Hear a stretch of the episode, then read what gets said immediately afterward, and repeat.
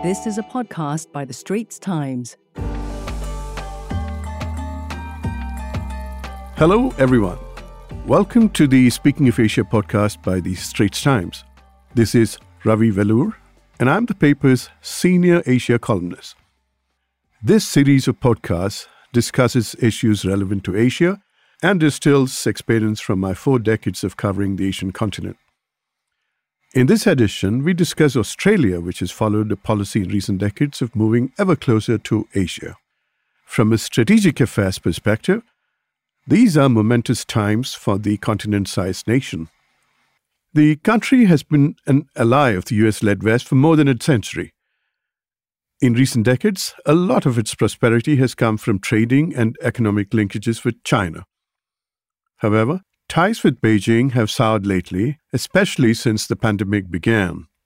In 2021, Australia surprised the world when Canberra signed on to AUKUS, which is the short name for a group that links Australia, the United Kingdom, and the United States. Many see AUKUS as a spear pointed at China, and this has been quite worrying to quite a few Australians. Southeast Asia as well is not entirely comfortable with AUKUS. To discuss AUKUS and other subjects, I'm privileged to have with me the Australian statesman, Mr. Bob Carr.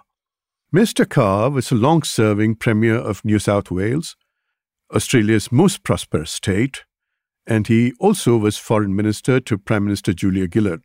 I first met Mr. Carr when he was visiting Singapore as Foreign Minister more than a decade ago, and I've had the good fortune to stay connected with him. In fact, on a recent holiday, I took along one of Mr. Carr's books, Diary of a Foreign Minister, and it made very good reading. And that's because Mr. Carr is a very perceptive person and has a deep sense of history, which he combines with an appreciation for the contemporary moment. Uh, welcome to Speaking of Asia, Mr. Carr. Very good to be with you, uh, Ravi. It's uh, my contacts with Singapore have always been very, very enjoyable. Bob, it used to be said that Australia depends on the United States for security and China for prosperity. Do you think that dilemma has been resolved lately by your country? No, I don't. I think in moving closer to America on security, we have exaggerated the response, the appropriate response to China's rise. My starting point is this it's always good to share your assumptions. The rise of China is good for China and good for the world, good for the region.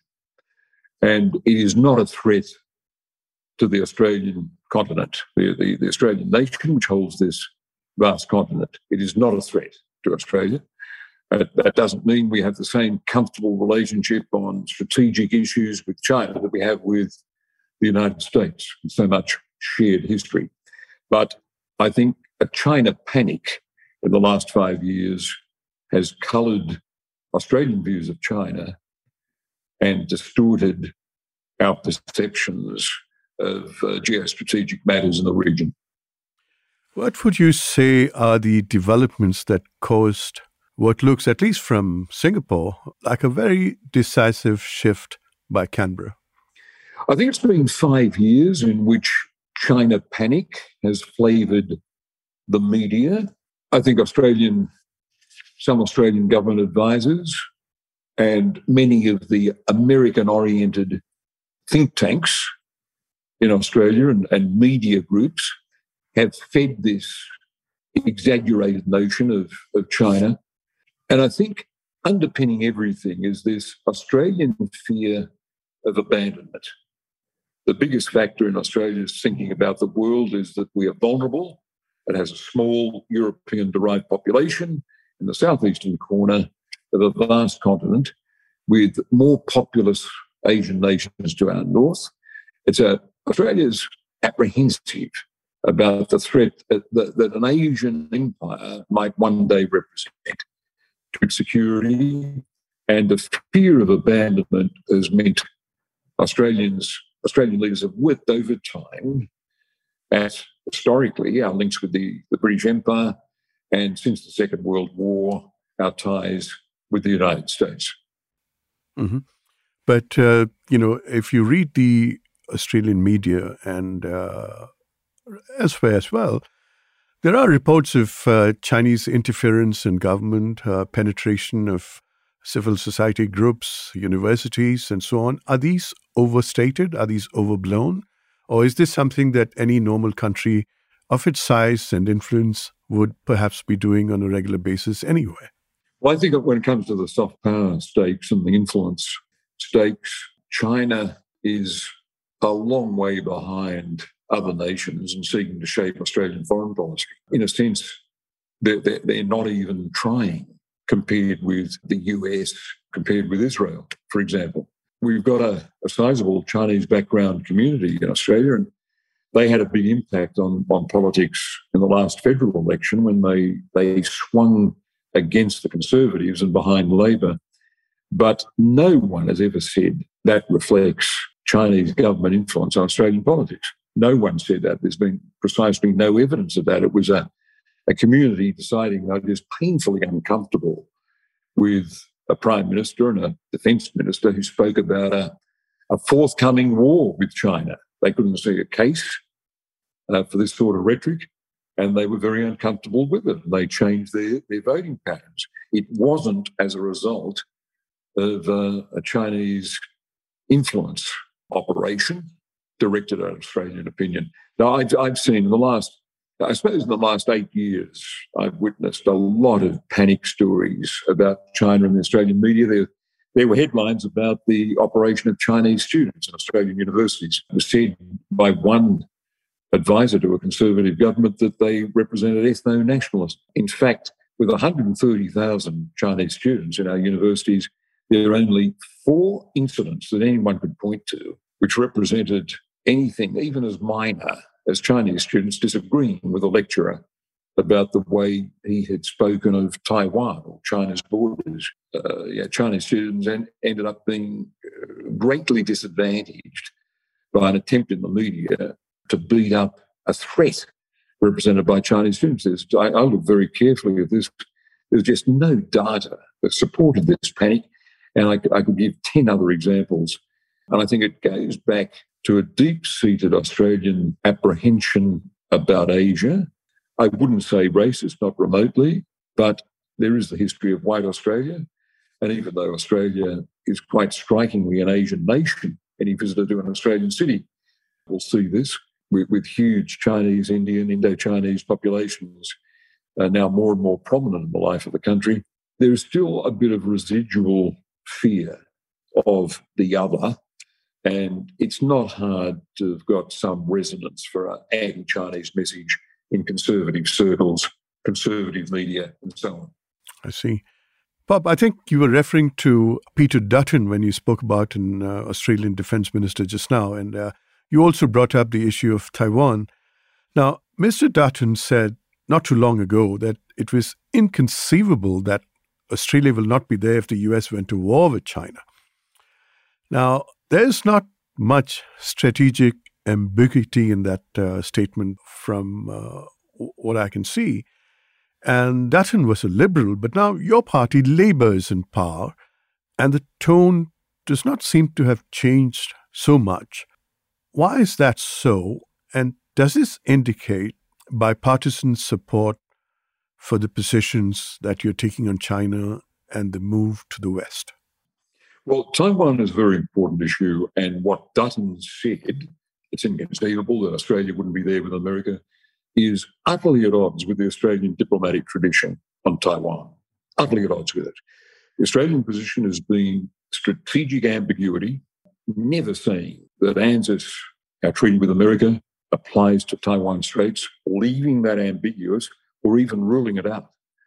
Now, that has been the Australian position. And I've got a different view of the, the new government in Australia because Penny Wong, the foreign minister, has been at pains to say, even during the provocation of Nancy Pelosi's visit to Taiwan, that Australia adheres to strategic ambiguity. It's not for us to support what the Speaker of the House of Representatives in Washington does. We urge both sides not to be provocative, which was a message that we considered the Pelosi visit something of a provocation. And what's striking to me is that since the change of government, Peter Dutton, who now leads the opposition, and his spokespeople have been at pains to cleave to the same diplomatic language, Ravi, almost as if they still feel the loss of Chinese background votes in the last election.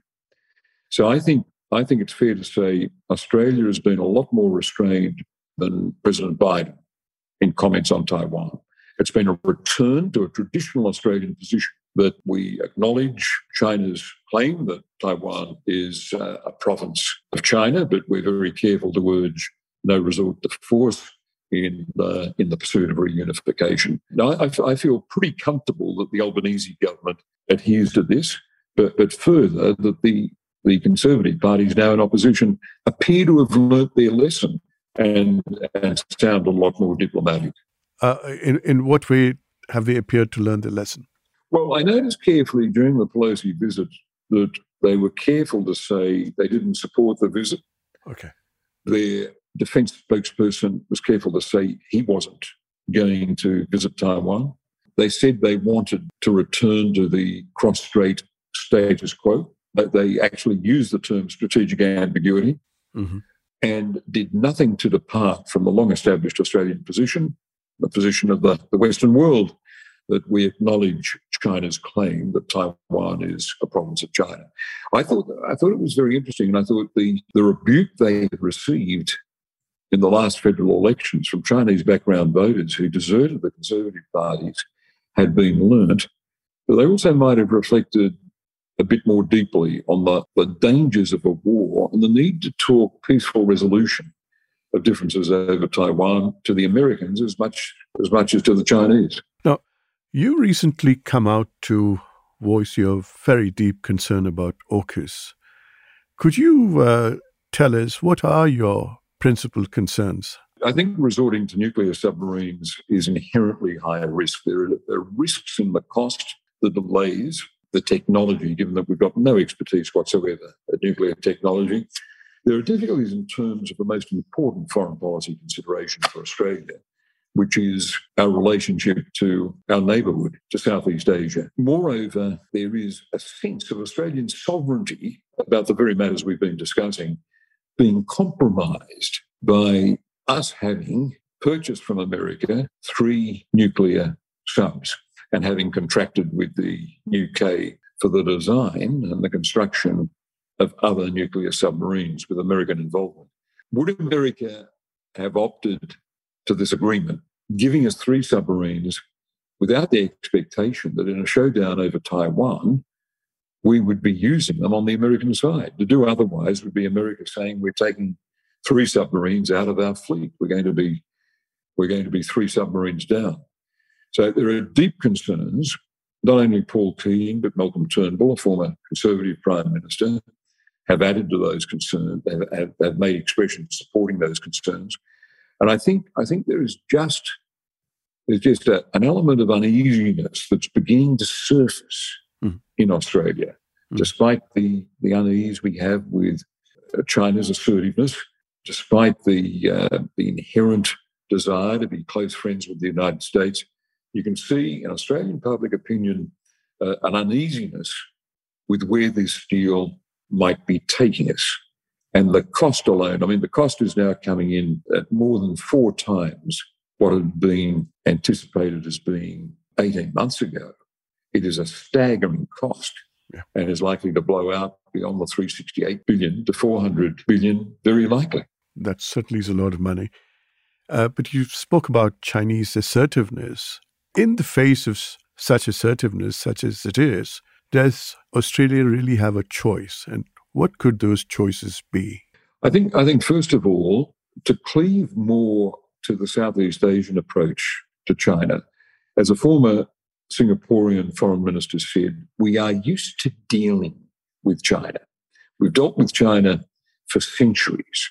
We are used to dealing with China. And Many Southeast Asians are candid about wanting America as a balancing force in the region. And I think, I think Australia cleaving to that Southeast Asian realism, China's rise can be dealt with. China's rise is not a threat, it's an opportunity. And America is most unlikely and has indeed already lost its prime or its dominant role in Asia um, but we nonetheless want it there as a balancing force. I think, I think somewhere in that approach lies a viable Australian approach to the challenges in our region, represented by China's increasing strength and by American anxiety. But the last thing America should be doing is to become over focused on the DLP words dominance, leadership, primacy. If America sees the region only through the, the prism of dominance, leadership, primacy, we're always going to be on the brink of conflict because anything China does can be seen as a threat to America's dominance. America should be very comfortable in the fact the nations of Southeast Asia want an American presence, and that from time to time, some of them, like the Philippines at the present time, are going to be more explicit about it, and others will be less vocal about waving the, the flag for America. And like Thailand, for example, or, Myanmar at the present time, more inclined to look to Beijing. But this will ebb and flow, and American anxieties are capable of distorting the cool headedness through which America should be viewing what's happening in Asia. If I'm not mistaken, and uh, if I read your book right, the foreign minister you're speaking of is George Yeo. Am I correct? Yeah, that uh, yeah. And I haven't seen him for a few years. I look, I look forward to catching up with him. Um, I, uh, it was a pleasure to deal with Shan. He was the foreign minister in place, and uh, we've remained friends in the years since. Bob, you, you've been fairly appreciative of Penny Wong's foreign policy, and uh, if I recall, you recently called it punctilious, which means being careful to the last degree. Why is it then that people like you, and of course, you know, former Prime Minister Paul Keating, have felt it necessary to speak out so loudly on, on this matter? Yeah, Paul Keating, as is his character, has been vehement. I've been I've been, I hope, rather um, uh, diplomatic throughout, uh, praising Penny Wong for her, her choice of language, but encouraging her in a friendly fashion to be even more explicit about, for example, uh, maintaining that careful traditional diplomatic posture on Taiwan and working towards, again, her words, very useful words, stabilizing the relationship with China on her visit to China. She's rebuilding a relationship which had petered out completely under the previous coalition government, ended up acrimonious, and uh, we were isolated from China and they from us. She's rebuilt that relationship, and I think it's time to more confidently improve it, go beyond rebuilding and, and look at expanding it, for example, in trade. As China comes to its senses about removing the trade barriers imposed on Australia, on Australia for the our, our drift under the previous government into adversarial anti Chinese rhetoric. It's an opportunity for us to look at improving trade access for Australia to the advantage of China and Chinese access to the Australian market. I think the Chinese are likely to be realist about the fact that Australia is indeed an explicit American ally, that the alliance with the United States is important you know, in how Australia views the world, and that AUKUS and the Quad are unsurprising positions for Australia to take. Um, China makes its own international relationships. Um, we've seen that dramatically in President Xi Jinping's visit to Russia. It can hardly take umbrage that we choose to be in a, a diplomatic partnership with India, Japan, the United States, baptized uh, the Quad, or that given China is building its, its submarine fleet, we've taken the opportunity to update ours and to go for nuclear submarines, which China has plenty of. As it is, on pragmatic grounds, I think what we've done with submarines is the wrong decision, but the Chinese are not entitled to object to us updating our defences. Whether we're doing it in the most appropriate, uh, cost efficient way is a matter for us to debate. To debate but they don't have to consult. They don't consult us about the plans they've taken to modernise uh, the PLA, and really can't expect us to defer to them when it comes to our own continental defences. Do you know you you travelled the world? You've been out of office for for a few years now, but uh, you still have such good friends around the world, people who uh, keep you in confidence of so many things. Do you fear that a conflict with China is looming in Asia? And how soon would that happen? Let me begin with this. On holidays a few months back, I was in the Austrian Military History Museum. There's a small room in which is installed the car in which the Archduke Franz Ferdinand and his wife, Duchess Sophie, were assassinated by extreme Serbian nationalists on June 28, 1914. And it's a reminder of how something that could be dismissed as an assassination in the Balkans could produce a titanic struggle for mastery in Europe. And so we've got to be alert to that instinct in the human animal to plunge to war, to plunge into hostility in response to a mere local conflict. And all of us have got to be apprehensive that an error of judgment could lead to a war. That would be the first great power conflict since 1945. And of course, by definition, it's a war between nuclear armed powers. If you, if you look for a moment at the documentation out of the Cuban Missile Crisis of 1962, you gasp at Robert McNamara, Secretary of Defense's observation. We were this close. And he held his finger and his thumb apart like this. He said, We were this close to coming to nuclear war. We owe it to the, the honourable memory of, of John F. Kennedy, that the president instructed his military chiefs there would be no war when some of them were urging it. So history reminds us of how things can go drastically wrong. And the war talk is worrying. This, this sense that it's inevitable is deeply disturbing. The reminder from human history that human beings can do things that damage their own interests is very real. And I think for Singapore, the other nations of Southeast Asia, the other nations of ASEAN, for Australia and for Japan and for India, it's appropriate to urge caution on China and the United States.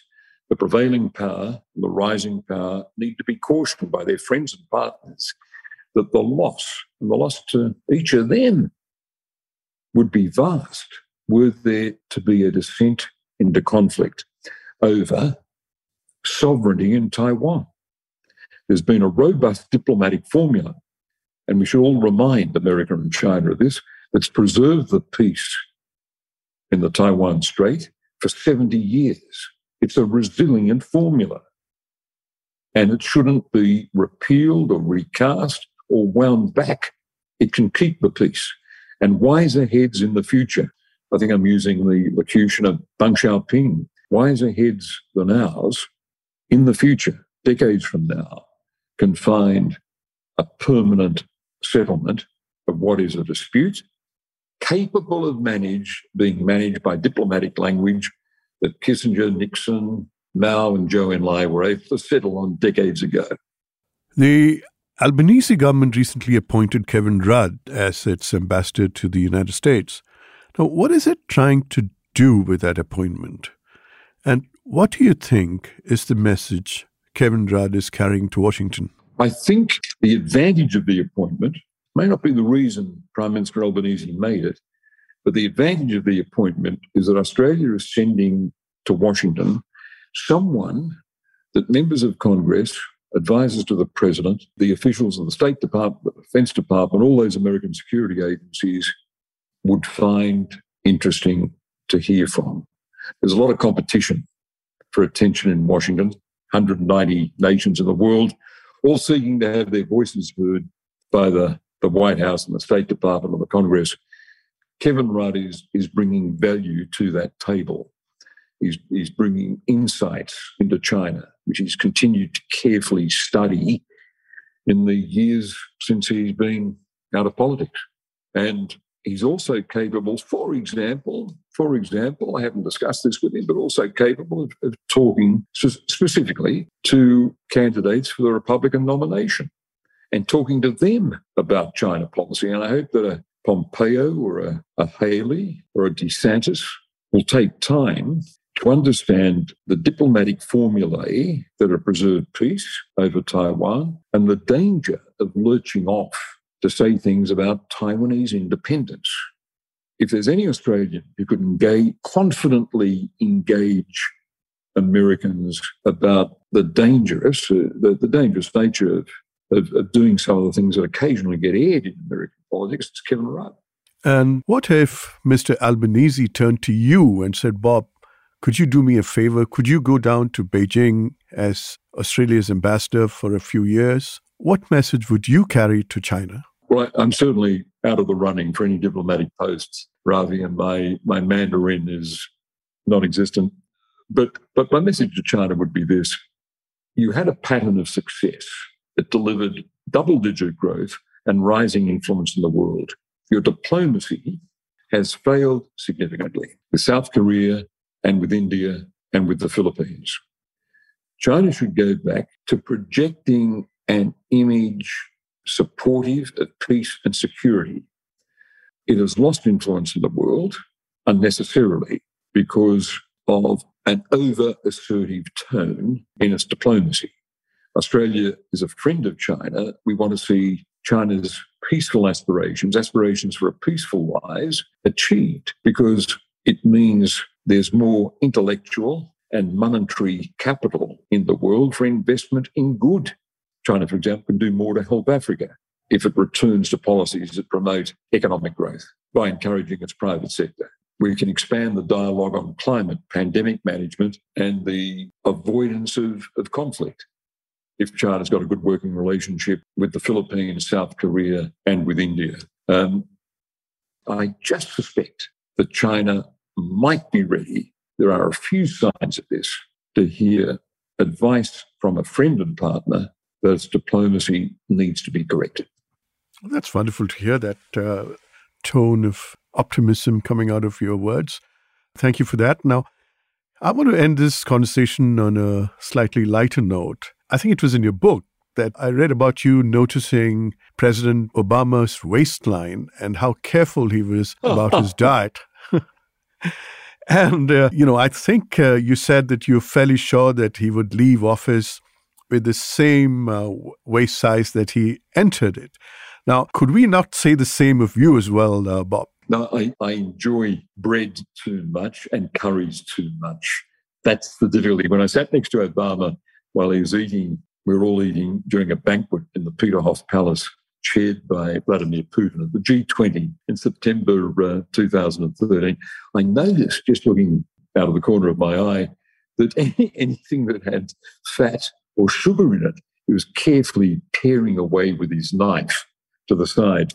I thought he must have had a a mid-afternoon snack to maintain such discipline as, as the discussions went on beyond midnight.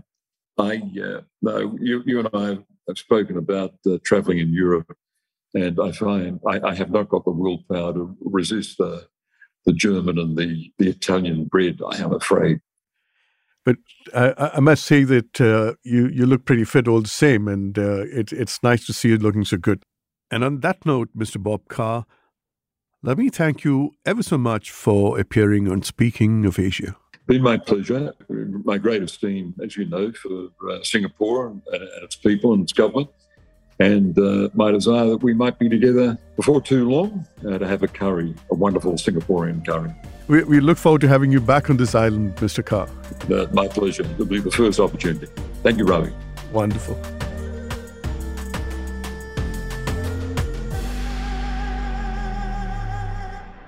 That was a podcast by The Straits Times.